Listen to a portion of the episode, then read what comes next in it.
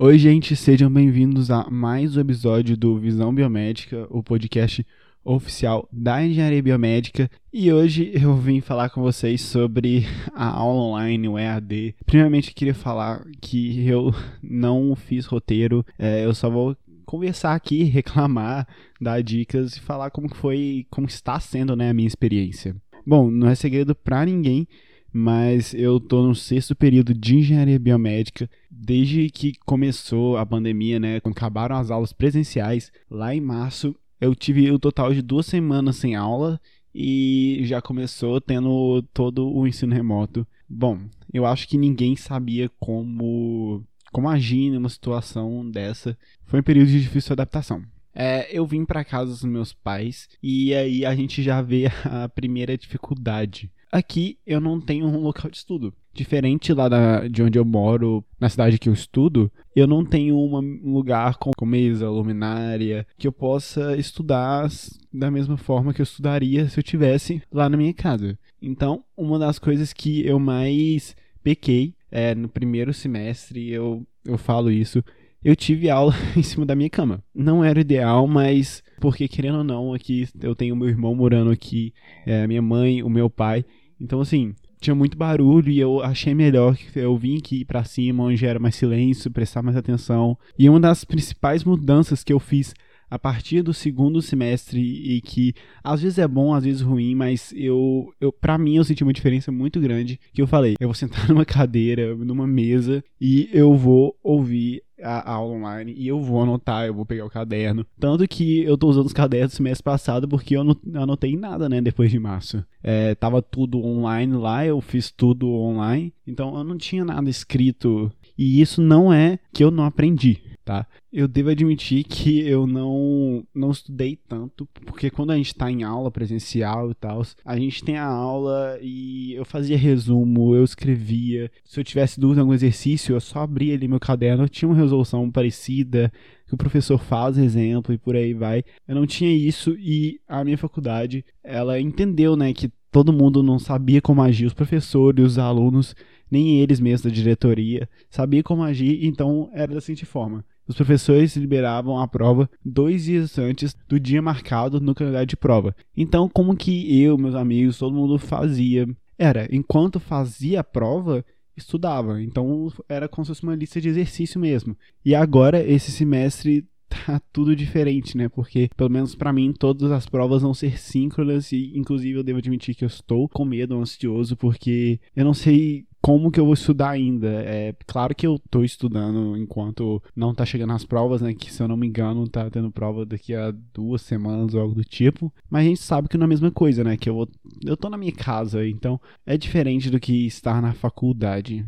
Bom, e lá no começo, quando eu vim para minha cidade, eu me senti muito perdido em como me organizar, como saber o que eu tenho que fazer, porque como era o começo, ninguém estava totalmente preparado para isso, eu comecei a usar o Trello. Eu imagino que todo mundo deve conhecer o Trello, é uma ferramenta bem conhecida por aí, é, mas fica aqui a indicação, é T-R-E-L-L-O, se eu não me engano. Bom, e nele você consegue criar cards, criar suas tarefas lá, como que você vai fazer isso e organizar. Então, por exemplo, eu, eu fiz um, como se fosse uma pasta para iniciação científica, uma pasta para monitoria, uma pasta para cada matéria e eu colocava lá se eu já tinha assistido a aula da matéria, se eu já tinha feito exercício, o que, que eu tinha que fazer, o que, que eu deixei de fazer. E eu tinha tudo lá para poder me organizar e saber como que tava, né? Ter as datas de provas e tudo.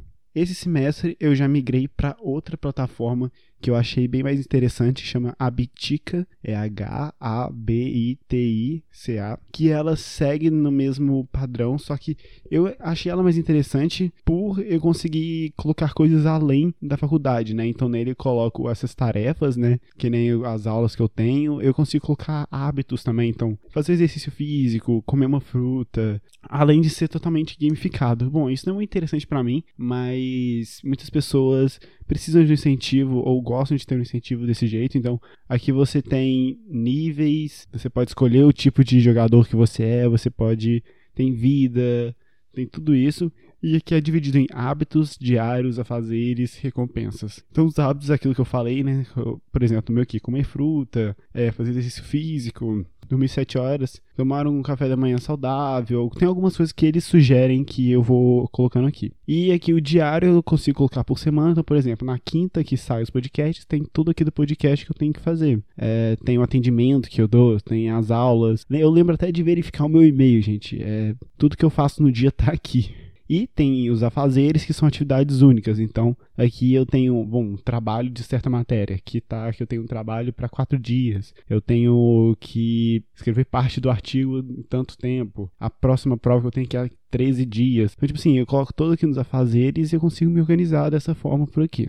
Bom, existem várias plataformas desse estilo, que eu falei do Trello e do Abitica. Nenhuma das duas me supriu totalmente, sabe? As duas, se você pagar, você tem mais opções de coisas para fazer. É, o Trello conseguia, conseguia colocar arquivos no, nos cards. Aqui na Betic eu não consigo, mas acaba que não é muito necessário se você já tem as suas pastas organizadas no próprio computador, o que eu me forcei a fazer, né? Porque são muitos arquivos, muita coisa. Como é tudo online, né? Então tem que guardar tudo no notebook. Coloquei por período, coloquei por matéria e por laboratório e por aí vai. Outra plataforma que me ajudou durante toda essa situação foi o Discord. O Discord provavelmente vocês conhecem, né? Eu já tinha utilizado, mas não com tudo que ele pode fazer. Eu tinha só utilizado para jogos principalmente. E também a gente criou todo o, Bio Challenge, o Bio Challenge no Discord e a plataforma agregou muito para mim. Aqui, por exemplo, eu tenho todo, eu tenho um grupo de estudo aqui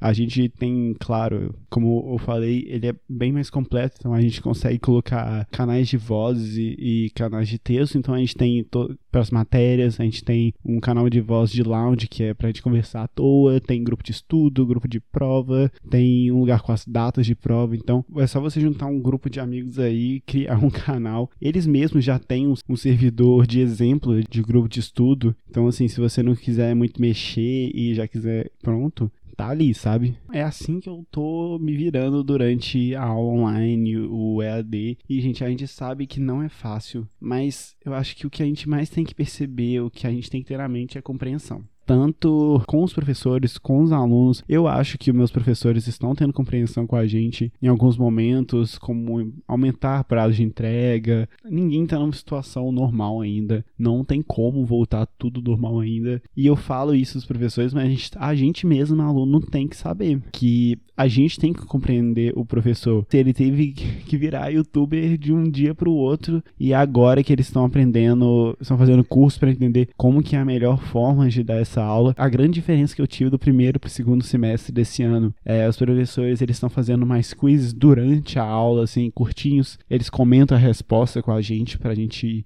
traz alguns vídeos, porque ligar a câmera e falar, só ficar falando, falando, falando, não dá certo. Enquanto na faculdade a gente tinha três coisas que, que te distraíam, em casa a gente tem 20. A gente tem a TV, a gente tem o nosso cachorro, a gente tem o celular, a gente tem. Vou dar um exemplo de que já aconteceu comigo aqui. Eu tava na aula normal, chegou o correio. Só eu aqui em casa, eu tive que ir lá no abrir a porta, pegar a encomenda, e nisso eu tava tendo aula. Eu perdi a explicação, são situações que acontecem e não tem o que eu fazer, não tem o que o professor fazer. O que a gente tem que fazer é compreender, é compreensão, gente. Bom, gente, foram essas as formas que eu consegui de me organizar e de aproveitar melhor as nossas aulas online. A gente sabe que a gente não está numa situação ideal. Se vocês tiverem alguma outra dica que vocês usam, que vocês acham que realmente ajudou vocês, me conta lá no Instagram, o arroba Visão Biomédica, e vão compartilhar nossas experiências para a gente conseguir sair com, esse semestre aí com o melhor aproveitamento possível. E é isso, gente. Muito obrigado. Até mais. Tchau.